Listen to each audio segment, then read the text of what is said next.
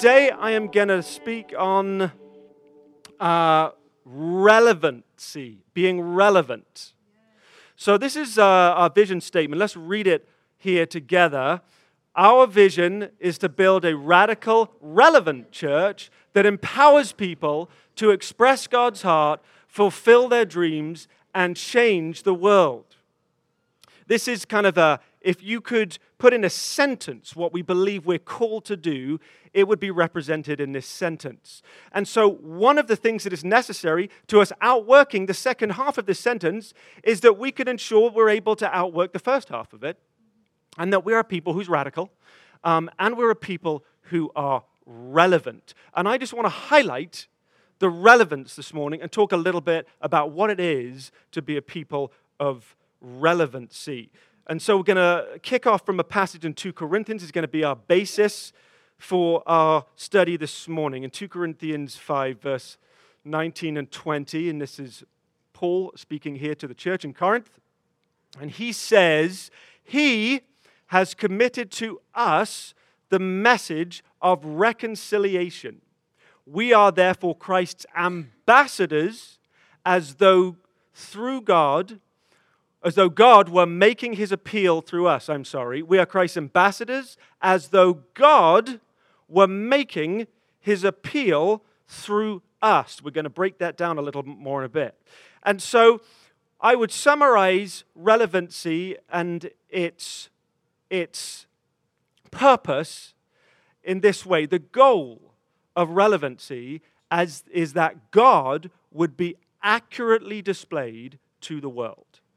We're not relevant just to be hip, we're not relevant just to be cool, but we want to be relevant so that we know how to actually accurately display God to the world that he would be seen.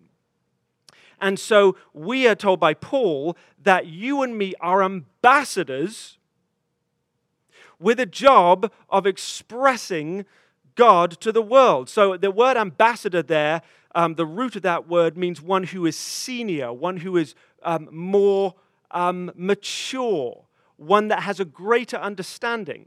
And so the role of an ambassador is somebody who understands and grasps the culture that they are from, who can then go into a different culture, into a different arena, and while also being able to grasp and understand that culture, through that understanding that they could represent their culture so it could be understood by another culture. And we see this out working in the world um, all the time. In fact, uh, Russia just kicked out a whole bunch of ambassadors. You probably heard about that in the last few weeks. Because um, I guess they're not wanting to receive from that culture anymore. And so, my goal and yours is that ambassadors for God, understanding and grasping the culture of heaven, that knowing what it's like to be people of heaven yet living in the world, we can represent the culture of heaven to the world. So let's talk a little bit about what it is to be an ambassador and represent. I'm going to tell you a story about an experience that I had which taught me a little bit about this. This happened when I was 14 years old, now some 29 years ago. And so here I was, a 14 year old boy um, in growing up in England, and I went to a small Christian school. So, anybody else who's gone to a small Christian school can identify with me on what that experience was like. And um, we had wanted as a school to go on a ski trip. And in England, of course, it doesn't really snow very much, and we live down in the south. So, what we had done is we had gone a number of times to the dry ski slope. And I don't even know if you have these here, um, because it does snow here. Um, but they have this ski slope and they put this um, material down which looks like an inverted, like um, plastic brush. And you, uh, and you ski over these like plastic bristles, um, which has a sort of which emulates the surface of kind of a slippery surface of snow. And so you can actually learn to ski on this dry ski slope. And so me and my friends, we were all excited about this. We were learning to ski, we were getting pretty good. And then the school decided that we should go on a ski trip. But because it doesn't snow really in England, that means we have to go overseas. So the common places to ski would be like uh, Switzerland or Austria, maybe France. But here's the problem with that. Uh, as I mentioned earlier, I was in a small Christian school. So because we were English and Christian, that meant we were poor. so, so um, things have changed a little bit since then, but we were all poor, so we couldn't go to Switzerland. We didn't have enough money for that. So a lot of research was done, and we discovered that if we went to a communist country, you could get a ski trip for about half the cost as if you went to Switzerland. So naturally, this was a brilliant idea that someone had conceived. And so we set about to go on this school ski trip for about two weeks to Romania. Has anyone here been to Romania? One person, two people have. This is fantastic. So I went to Romania in 1988 under the reign of Nicolae Ceausescu. So students of history will know that he was a terrible man and a communist dictator. Yet, surprisingly, as we had researched the brochures for this wonderful ski resort, we saw these glistening mountains, we saw these wonderful mountain cafes, we saw happy people in bright ski, slows, ski clothes careering down the mountainside. We saw huge steaks on plates and espresso and, and all kinds of wonderful things. So, that is what we thought we were going to experience when we decided to go to Romania. All our fears were allayed, and we excitedly got on the coach and we traveled to Heathrow and we got on a plane and we set off. The plane took off and we flew through the night. And then, as we were coming towards our destination, our anticipation as these young teenage boys was just was growing and growing. And we were so excited about these cafes and the ski slopes and the food we would eat and everything else that was so wonderful in communist Romania. and the plane began to descend. And that sense of, you know, there's a mixture of. Um, it's kind of fear and excitement when you're, when you're expecting something that you believe to be great, but you have, don't really know what it's going to be like. You've never experienced it before. So the plane began to descend, and then we could see the city before us. And we just saw this rather drab, gray city below us. We weren't concerned about that. The plane then got closer to the airport, and we began to line up to land on the runway. The tires hit, there was that screech and the puff of smoke, and then the plane began to decelerate more and more. And then, as it got to what I would say was about a running speed, my friends and I were peering out of the window to see what we could see, and we began to see soldiers running alongside the plane in their full army gear, holding AK 47s, running beside the plane at full pelt. The plane slowed down, and then we looked out, and to our dismay, it was surrounded by soldiers with AK 47s. Suddenly, fear overwhelmed us. And we thought to ourselves, how stupid have we been? Why were we thinking we could go skiing in Romania? We're just going to be enslaved now and put to work in hard labor, and we're going to have to live in big concrete buildings and wear drab gray and brown clothes, and It'll always be grey and we'll never be allowed to smile and we'll have to work 12, 14 hours a day for, for nothing. And we were just filled with horror at what was about to happen. Because that was our first experience of Romania. The people that were there to show me what Romania was like, that's what they showed me. We got up from the plane and tentatively we went to the um, concourse where you get off the plane, and we were separated from the foreigners with the Romanians. But we were whisked off, treated very nicely, put into a luxury coach, and driven off into the mountains. And as it turned out, the Romania that I'd seen on the brochures was, in fact, the Romania that we experienced. They brought out a bear steak. Yes, we ate bear. That was like this big and was flambéed. It was all on fire. And, and we feasted. And then the local ski workers paid me an insane amount of money for my old purple Adidas sweatpants because, because, because they couldn't get them. And we just lived high on the hog for the whole 10 days. And it was awesome. But what is my point? Initially, the ambassadors that were there to show me what Romania was like, they misrepresented Romania and left me and my friends filled with fear and trepidation, thinking to ourselves, what have we got ourselves into? I don't want anything to do with this. And we need to be careful, we need to be shrewd, we need to be wise that we understand as kingdom ambassadors that we are representing the king to a people who have no comprehension of him. And we need to ensure that we can represent him as he would want to be represented, lest we leave everybody with fear and trepidation at the lives which may lay ahead of them. Amen? And we're going to look at three principles of being an ambassador so that we can grasp hold of this and we can grow in this principle. We're going to look at the ambassador's handbook and we're going to look at the God ises.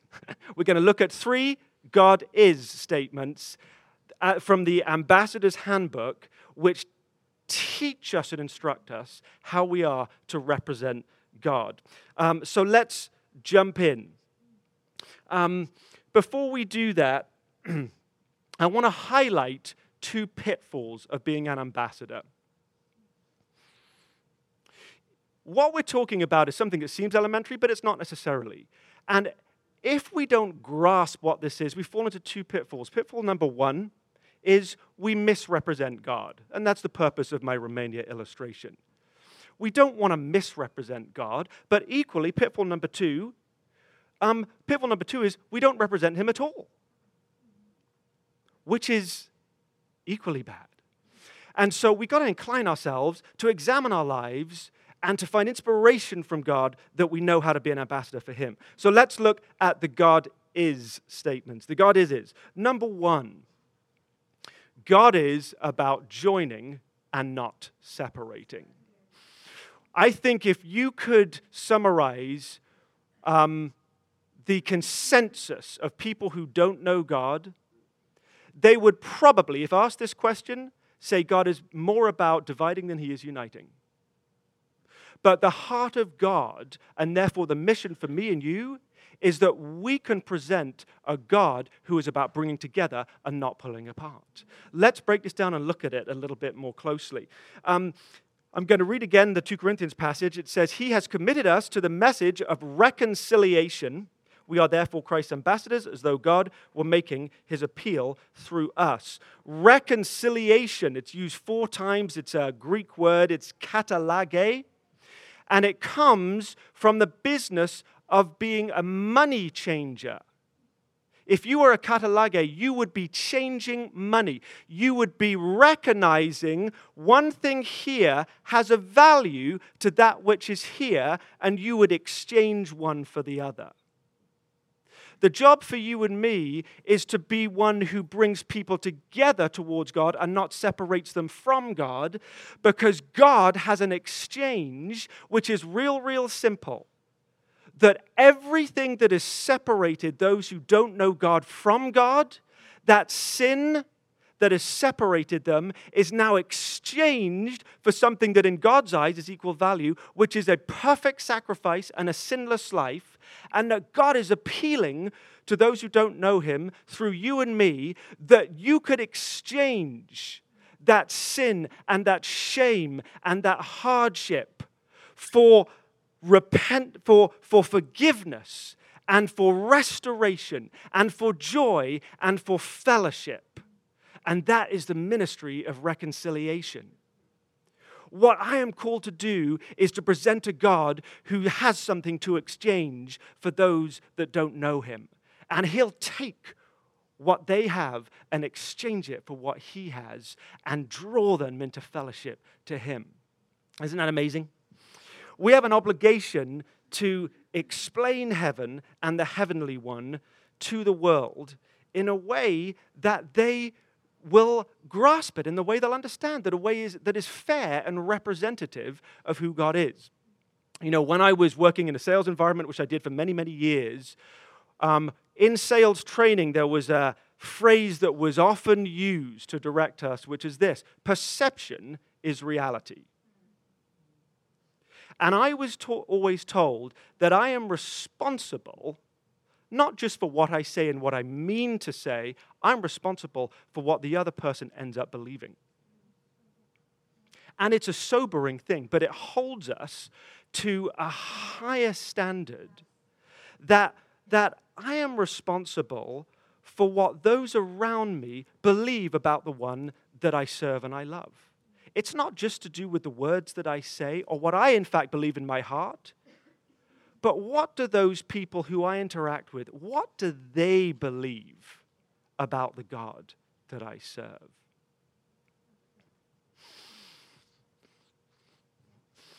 All right, the God is is. Number two, God is wonderful, not weird. God is wonderful and God is not weird. I had a friend who I remember we were in Bible school, and he was a funny guy, always made me laugh. And he would often say to people, he'd be like, You know, I, um, I have one thing against you. It's one word, begins with W and ends with eared. You're weird. and God really isn't weird. You know, the, you know the saying we have uh, is often said that guns don't kill people, but people kill people. I think we could say something like God doesn't make people believe he's weird, but people make people believe God is weird, right? um, God is not a weird God. He's not a God that is super strange. He is a God that operates perhaps in an unconventional way, but he is not a weird God. And so we got to be wise in how we represent God, that we allow the Holy Spirit to work through our personalities with who we are but that in doing that, it presents God accurately to those people around us. You know, the Bible says, Joel prophesied this, that the Holy Spirit will fall upon all flesh. So the Holy Spirit works through my personality. My personality isn't the Holy Spirit, but if I'm full of the Holy Spirit, the Holy Spirit will communicate himself through my personality. So for some people, um, they may express the Holy Spirit in a very eloquent, a very steady, a very quiet way. That's awesome because that's their personality. Somebody else who's incredibly demonstrative may express God in a very loud way, in a very demonstrative way. They may be jumping up and down, they may be just hyperactive. Now, God is working through them in their personality. Hyperactivity isn't God.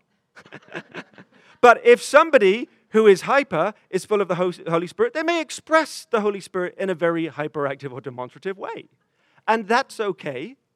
But we got to recognize that it is it's the Spirit of God that we've got to reach at and convey and not just um, put on God all the different personality characteristics and element, elements of those people who express God.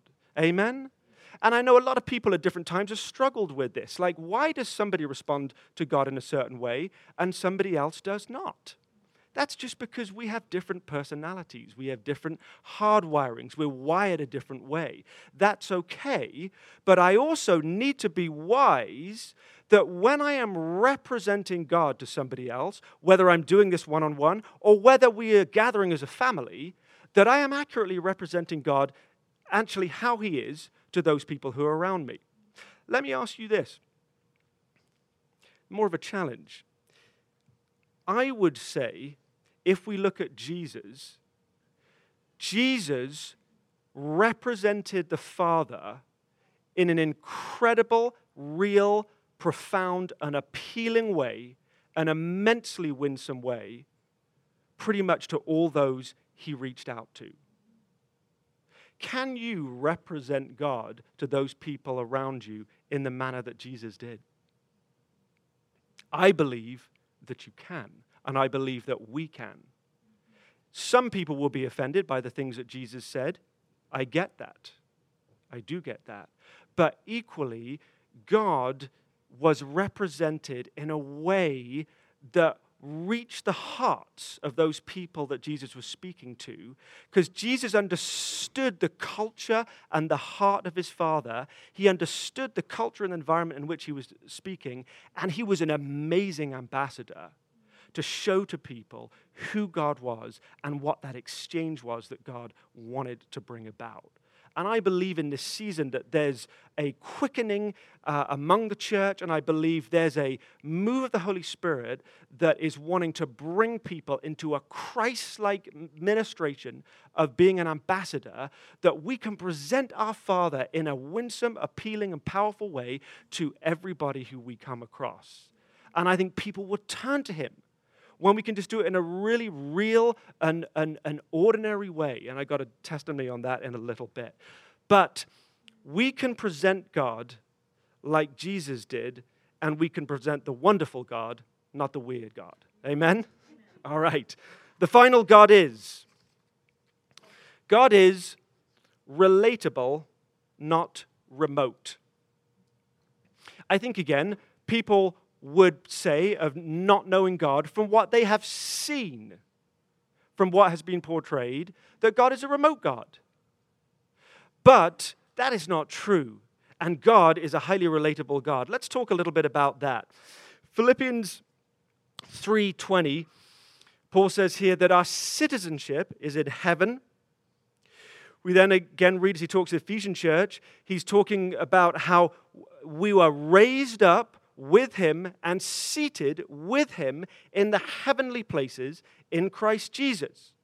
So we are dual citizens. We live from heaven, but we live here on earth.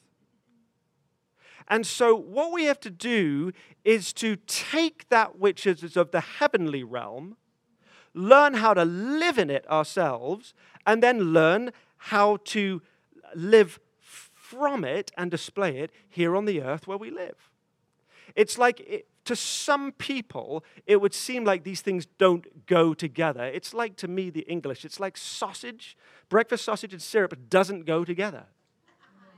But if you actually can try it for the first time, you will experience that there's a perfect marriage. You've got to have the syrup on the sausage. And so we're a room full of believers, full of the syrup of the Spirit, that we've got to get the syrup on the sausage, right? because the sausage needs the syrup, and the two are designed to come together. And our ministry is to show the world what the culture of heaven is while we here live on earth. So let me give you a real practical example. I really appreciate people who learn to do this in a very ordinary and real way. I was hearing a testimony from Danielle Sisto. I don't think she's here today, otherwise I'd have her share it, um, of how she ended up praying for one of her cousins and they experienced a pretty miraculous he- healing. But I, I was tested by this in the season that I was working as a sales manager, and I, I remember different times when I was provoked by the Holy Spirit um, just to take myself out of the church culture and language and verbiage that I've been immersed in for so long and learn to actually talk about my Father God like he was a real person. Because guess what? God has a personality. So if I can explain my father, my natural father, to somebody, I should be able to explain my heavenly father to somebody. I remember one time I was talking to a, a girl at work who was explaining some of the challenges that she had in her life, um, in her marriage, and uh, she was talking about her Catholic belief and some of the issues she had about how she felt she was so unworthy. And I remember just the Holy Spirit just prompting me the time and just said, Talk to her. Just tell her what it is like for you in your relationship with God. And so I just began talking to her in a really natural way. And I just said, Yeah, you know, Victoria, I, I, I, God doesn't really think about you the way he thinks about you. Why do you think that God looks down on you and that you are separated from him. We got into a conversation, and I just told her, without feeling this immense kind of unction of the Holy Spirit, I just told her in a very natural way what I understood of my Heavenly Father in language that she could grasp hold of and receive. And I remember seeing like kind of her eyes opened as just simple truth pushed into her spirit when I was speaking just truth about who God was, and it began to do what Thessalonians says, where it began to ha- have its work inside her and change her from the inside, because the Word of God will perform its work in those who believe it. So, as I'm speaking truth and she's believing what I'm saying, it's actually changing her inner man. It's preparing her, readying her for salvation. We know the passage in Isaiah about the, the word of God that will not return to him void. Now, we think of the word of God is that we got to just always be quoting scriptures to the people. But the word of God is when you and I also speak truth about who God is to those people who want to know about who God is. And when we speak truth about Him, it goes into people's hearts. The Holy Spirit will water on that seed. And per what we heard from Brandon earlier, whether it takes two days or two years or two decades, but that word of truth will not return to Him void without accomplishing that which He desires. God is a relatable God. He's not a remote God. and we can talk about him in a real, real way.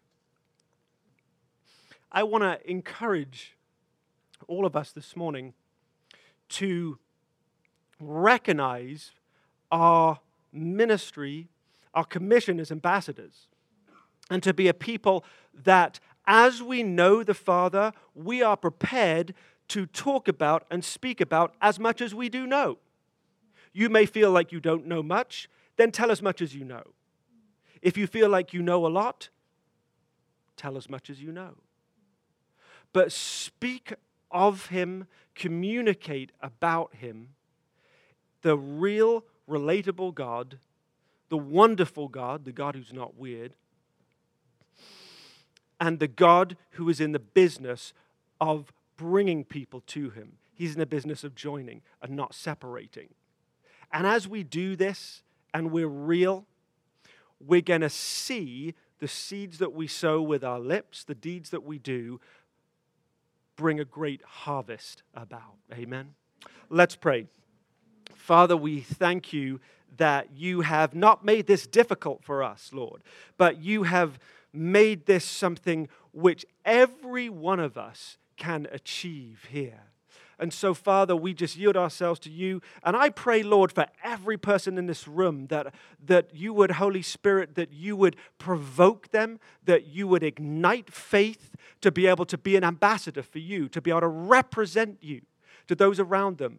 Lord, show each one of us people that we can speak to, simple conversations that we can have that are natural, that are powerful, that are productive, Lord, that, that don't that, that are not out of reach, that we can be people who represent you for who you are, that where there is fear of you, we can take it down, where there is shame, that we can break it down, that we can break through those lies that the enemy has wanted to perpetuate about who you are, and we can deliver truth that people can know who you are.